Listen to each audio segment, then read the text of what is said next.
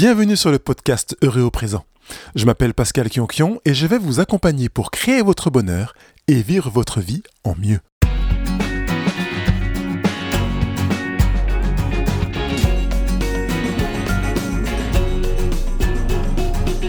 Dans cette 39e émission, je vais parler de l'humilité, parce que l'humilité bien comprise peut être plus belle que vous ne le pensiez.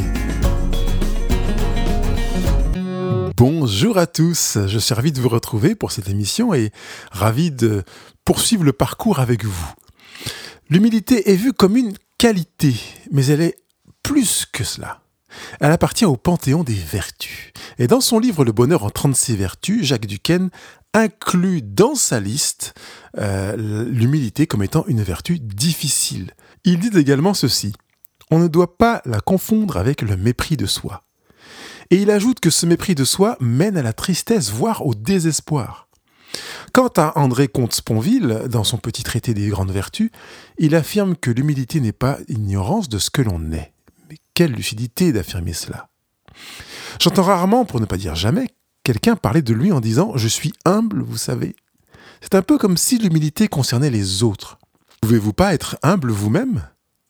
Et si c'était le cas, est-ce que l'affirmer à voix haute serait un manque d'humilité?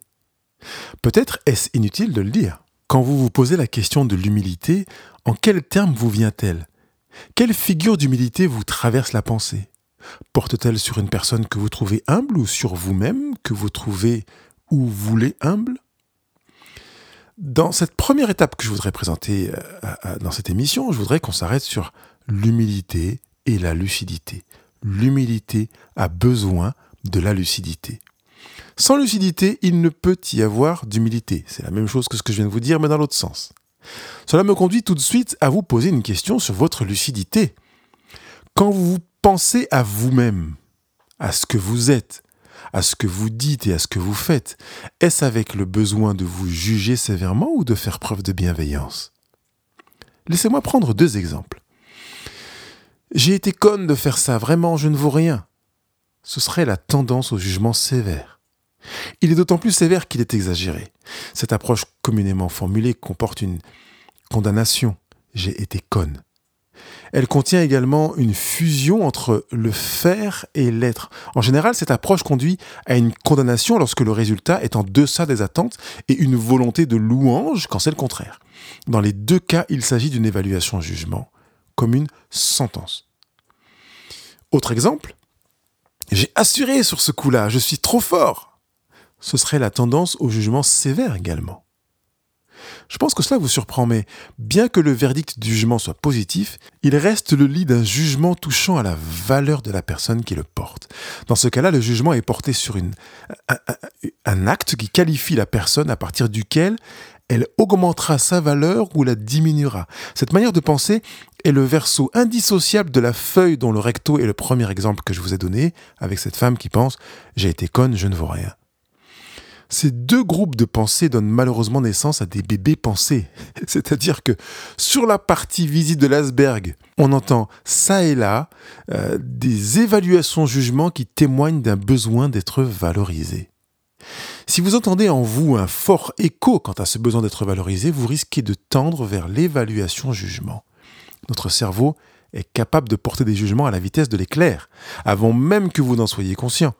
Vous avez émis des jugements sur sa manière de parler, sur sa chemise et sa coiffure. Vous pourriez alors me dire que, comme c'est un fonctionnement naturel, vous ne pouvez rien y faire. Ce serait une bonne tentative de défense devant un juge, mais personne ne vous juge là. Restez cool. Et ce n'est pas parce que c'est un phénomène naturel que vous ne pouvez y apporter de correction. Il vous arrive de ne pas dire tout ce que vous pensez naturellement parce que vous êtes conscient que votre capacité à décimer une partie de vos relations en quelques heures euh, pourrait se faire en, disant vraiment euh, vos pensées, en les livrant à qui veut bien les entendre. Vous acceptez donc d'aller à l'encontre du flot naturel qui se produit en vous pour vos évaluations jugement naturelles, pourquoi ne pas faire la même chose? C'est d'autant plus important que le bénéfice d'y travailler vous permettra de faire preuve de bienveillance envers vous-même d'abord. J'insiste bien, envers vous-même d'abord, puis, puis de travailler à un équilibre intérieur favorable à la croissance de l'humilité. Alors quel intérêt de devenir humble? L'humilité peut être un attribut, c'est-à-dire qu'elle peut faire partie de votre identité, c'est le propre d'une vertu. Mais quel intérêt? Serait-ce pour que les autres vous voient humble et vous louent? Ce ne serait pas de l'humilité. Alors pourquoi Le premier bénéficiaire de l'humilité, c'est vous? Bon, vous le saviez déjà, ok, j'entends. Alors, continuons vers le point suivant. L'intérêt de l'humilité est que vous ne chercherez pas à mettre votre humilité en avant, à la faire reconnaître quelque part. Bon, là aussi c'était évident. Et si j'ajoute que l'intérêt de l'humilité est d'être vous sans rien chercher d'autre, c'est mieux. Ça vous parle. Ah voilà. En effet, l'humilité n'a d'autre intérêt que d'être qui vous êtes. Oui, mais vous n'êtes pas au top. C'est vrai. Mais c'est quoi être au top? C'est où le top? Et, le top de quoi d'abord? Et si ça vous faisait une belle jambe d'être au top? Pourquoi vouloir être au top? Je sais que certains d'entre vous ne cherchent pas à être au top. Vous voulez simplement être vu comme quelqu'un de bien. Ok. Pourquoi? Dans quel but? Et quelqu'un de bien pour qui? Pour les autres ou pour vous? Si je peux vous aider à répondre, je dirais s'il vous plaît, devenez vous-même. C'est déjà bien, non? Et à vrai dire, vous ne pouvez pas être quelqu'un d'autre que vous. Tout ce que vous tenterez d'ajouter à vous pour donner l'impression que vous êtes plus ou moins ceci ou cela ne sera pas vous. Dommage, mais vrai. Ce qui compte est la seule personne qui compte vraiment, à savoir vous. Oui, vous avez des tics, des tocs, des complexes, des trucs qui ne tournent pas bien rond, mais c'est vous. Seul vous existez. Le reste, c'est de la fumée, du blabla, des attitudes flasques, des paillettes, du maquillage. Je souhaite vivement que vous soyez vous, uniquement vous, sans apparat. J'entends bien que vous avez souvent peur de déplaire. Et alors Est-ce si important de plaire? Et pour quelle raison? Mon frère m'a envoyé un message trouvé sur les réseaux sociaux qui m'a beaucoup plu. Il était écrit L'iPhone 10 a la reconnaissance faciale. Ayons une pensée pour toutes ces filles qui vont être incapables de débloquer leur téléphone une fois démaquillées. C'est pas mal ça, non? Dans la réalité, bien des personnes sont tout autant concernées. L'humilité vous rapproche de vous. Si vous vivez plus ou moins loin de votre véritable essence, vous vous orienterez vers des expériences qui ne vous conviendront pas. Vous n'envisagerez pas de faire une excursion en spéléologie si vous n'avez pas été entraîné pour cela. Jamais vous ne voudrez donner un récital de guitare après trois mois de cours seulement. L'absence d'idées de ce genre montre une lucidité certaine vous savez ne pas avoir les conditions physiques et la connaissance nécessaires pour entamer un raid de spéléo. Ou vous savez que même votre maman ne viendra pas vous écouter le jour de votre récital de guitare. La lucidité est venue à votre secours parce que vous êtes rapproché de vous. Donc, plus vous vous connaîtrez et plus vous ferez des choix cohérents. Bien entendu, vous connaître implique de suivre votre évolution propre il est possible que dans trois ans, vous soyez en plein plongeon spéléo dans de célèbres spots du sud-ouest de la France ou en train de coller des affiches pour votre récital de guitare, prévu dans une MJC de votre quartier. Tout dépendra de votre perception, de vos compétences, de vos aptitudes, de vos savoir-faire et de vos talents. L'humilité sera alors une vertu qui agira en votre faveur comme toujours pour sélectionner le niveau de la rando spéléo comme du répertoire de votre récital de guitare. Quand vous êtes lucide, vous pouvez entrer en action en limitant considérablement l'évaluation-jugement à effet néfaste. Mais comme évoqué tout à l'heure, il peut avoir un effet bénéfique. Entrer en action dans un domaine et à un niveau dans lequel votre évaluation-jugement a été exercée avec euh, une clairvoyance, une lucidité, qui entraînera une clarification de vos compétences, de vos aptitudes, de vos savoir-faire, de vos talents dans ce domaine. C'est comme si vous entriez dans une pièce bien éclairée et que rien ne vous échappait. Imaginez que l'éclairage serait tel qu'aucune zone d'ombre ne fasse euh, euh, obstacle à votre perception de vous-même. Vous pourriez alors visiter votre identité profonde en prenant connaissance de chaque recoin de vos pensées, de vos émotions, de vos peurs, de vos joies, de vos forces, de vos faiblesses, de vos passions, de vos limites, de vos ambitions, de vos tabous, de vos projets, etc. Nous touchons là au sens profond de l'humilité. Faire preuve d'humilité consiste à connaître ses forces et ses faiblesses.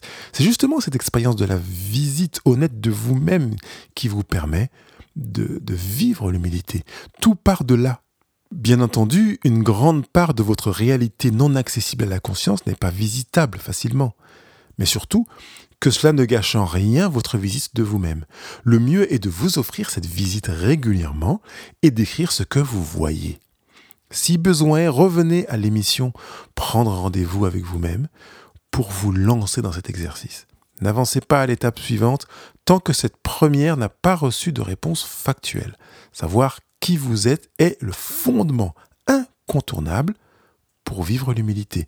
Cette prise de conscience met en lumière tout ce qui se trouve être vous.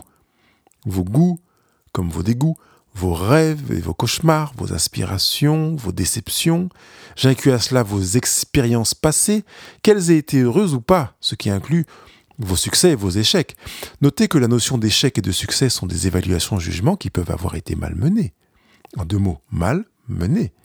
Si c'est le cas, les conclusions que vous en aurez tirées seront fausses, comme par exemple, mon divorce est un échec. Pourquoi euh, est-ce un échec? Pourquoi n'est-il pas un succès? Et qu'est-ce qu'un succès? Et qu'est-ce qu'un échec? Vous pouvez poser ces questions-là. Je dirais donc que vous aurez pris le temps de répertorier ce qui se trouve être vous. Attention toutefois à ne pas fusionner ce que vous savez faire à votre identité. Je vous invite à ne viser que l'être. En pédagogie, on aborde plusieurs notions qui peuvent être euh, aidantes dans ce que nous sommes en train d'évoquer ici. Il y a le savoir-être, le savoir, le savoir-faire, le savoir-faire faire. Il est tout à fait pertinent d'utiliser cet outil vous-même pour prendre connaissance de qui vous êtes réellement. Le savoir-être sera donc le résultat de comportements innés ou acquis, ou et acquis. Ces derniers jaillissent de vous sans contrôle. Ils relèvent du mimétisme dans l'enfance et de l'apprentissage au fil du temps. Vous voyez des similitudes avec certains fonctionnements parentaux et familiaux dans cette démarche-là, comme une empreinte ancestrale ça peut se voir dans votre démarche, votre manière de vous tenir à table, votre relation au travail, à la famille, à l'amitié. Votre regard sur la vie sera en grande partie teinté de ce que vous avez tiré de votre évaluation jugement, euh, empreinte de ce mimétisme dans vos expériences de l'enfance et de, et de jeune adulte. Dans ces domaines, vous êtes vraiment vous-même. La question de l'humilité ne se pose pas. Vous êtes comme ça, Pourtant, il est possible que, tout en étant conscient de votre naturel, vous aspiriez à évoluer. Vous dites, ce n'est pas parce que mes parents m'ont appris cela que je ne pourrais pas euh, en démordre. Vous percevez l'évaluation jugement qui s'exerce vers une ouverture sur un nouveau savoir-être, une autre manière d'être. Cette approche d'ouverture est justement la porte laissée ouverte par l'humilité. C'est quand la porte reste ouverte que vous ressentez le désir de progresser, même dans qui vous êtes, sans pour autant évaluer négativement votre état présent. Si je prends l'exemple de votre manière d'être parent, vous pourriez aspirer à apprendre davantage à être sensible à vos enfants. Et tout cela sans évaluer négativement ou positivement votre manière actuelle d'être avec eux.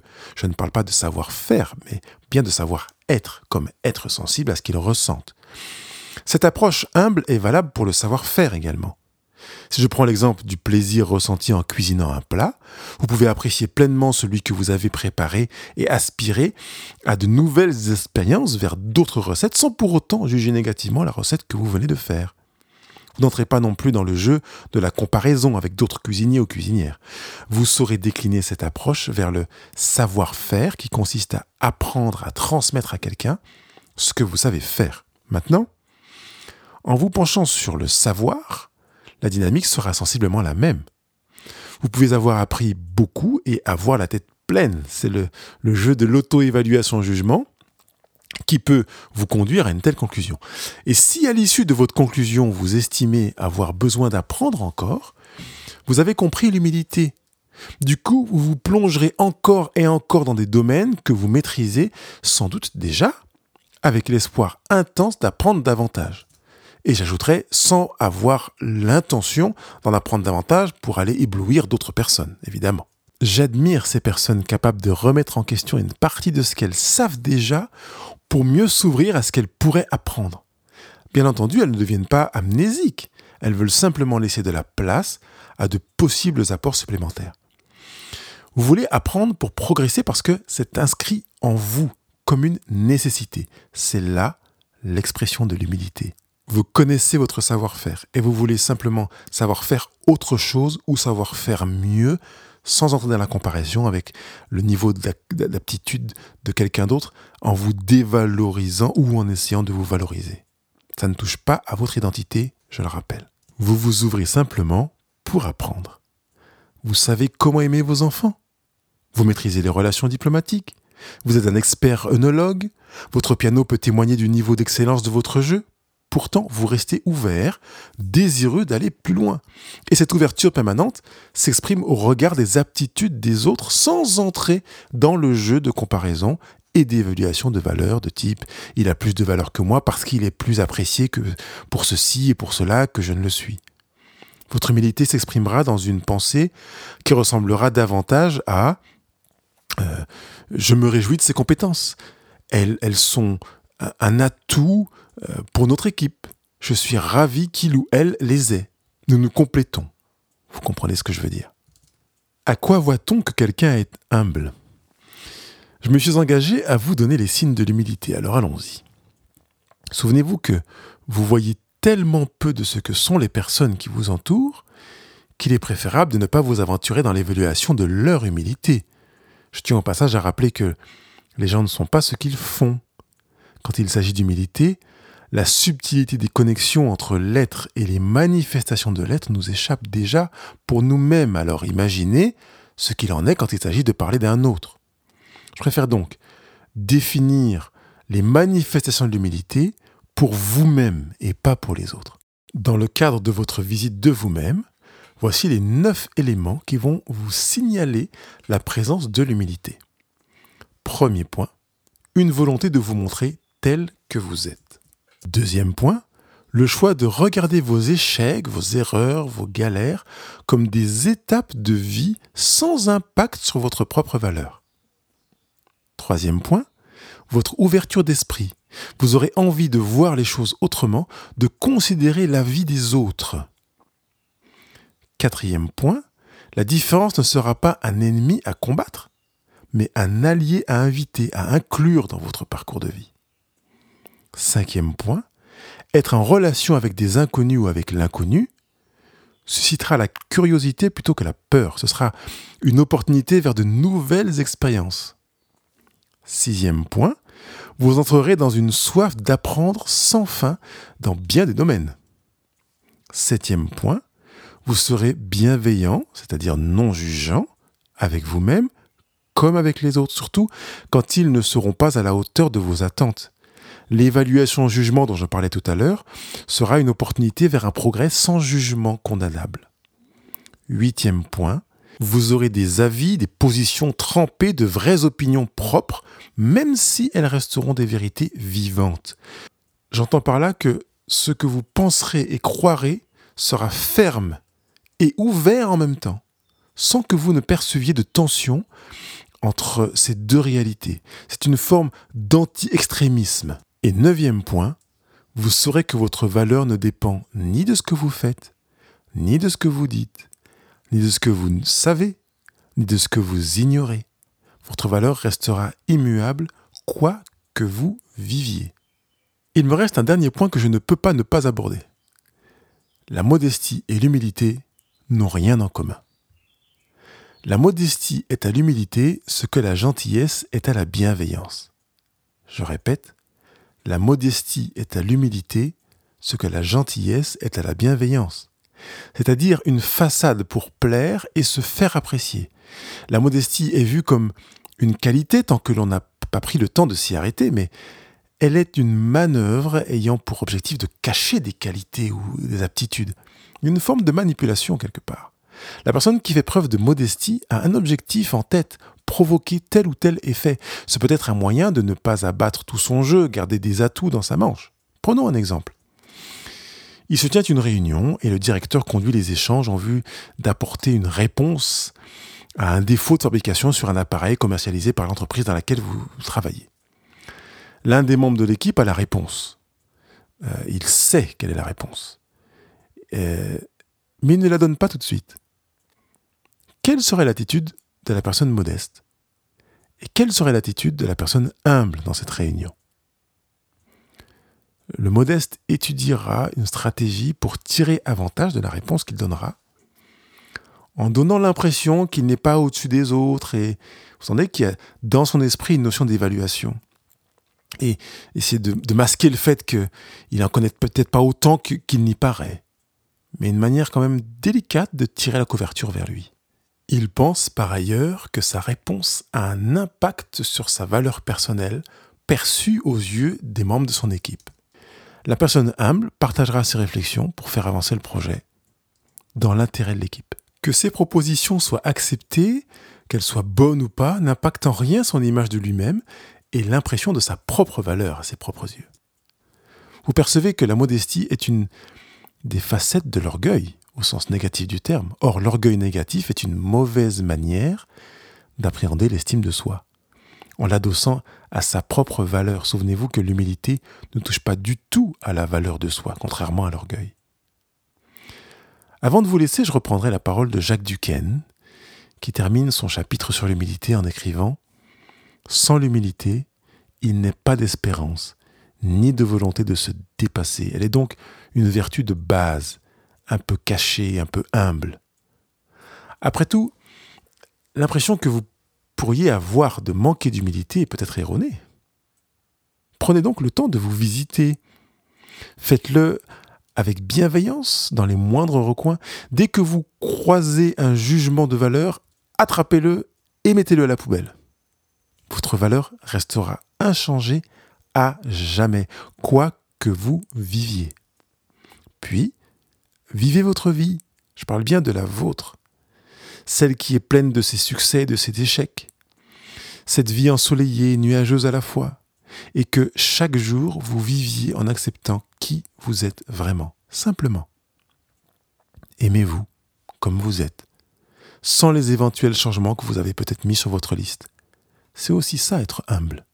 Il ne me reste plus qu'à vous souhaiter une bonne semaine. Bye bye. Cette émission vous a fait du bien C'est une excellente nouvelle. Alors je compte sur vous pour aller mettre 5 étoiles sur iTunes Podcast, Google Podcast ou toute application sur laquelle vous écoutez ces émissions. Ensuite, s'il vous plaît, laissez un commentaire en bas de l'émission sur le site Heureux au présent, en plus du commentaire que vous aurez mis avec vos 5 étoiles. Et enfin, partagez cette émission avec les gens qui vous entourent. Vous deviendrez ainsi un acteur pour aider les autres à créer leur bonheur. Je vous dis à très bientôt.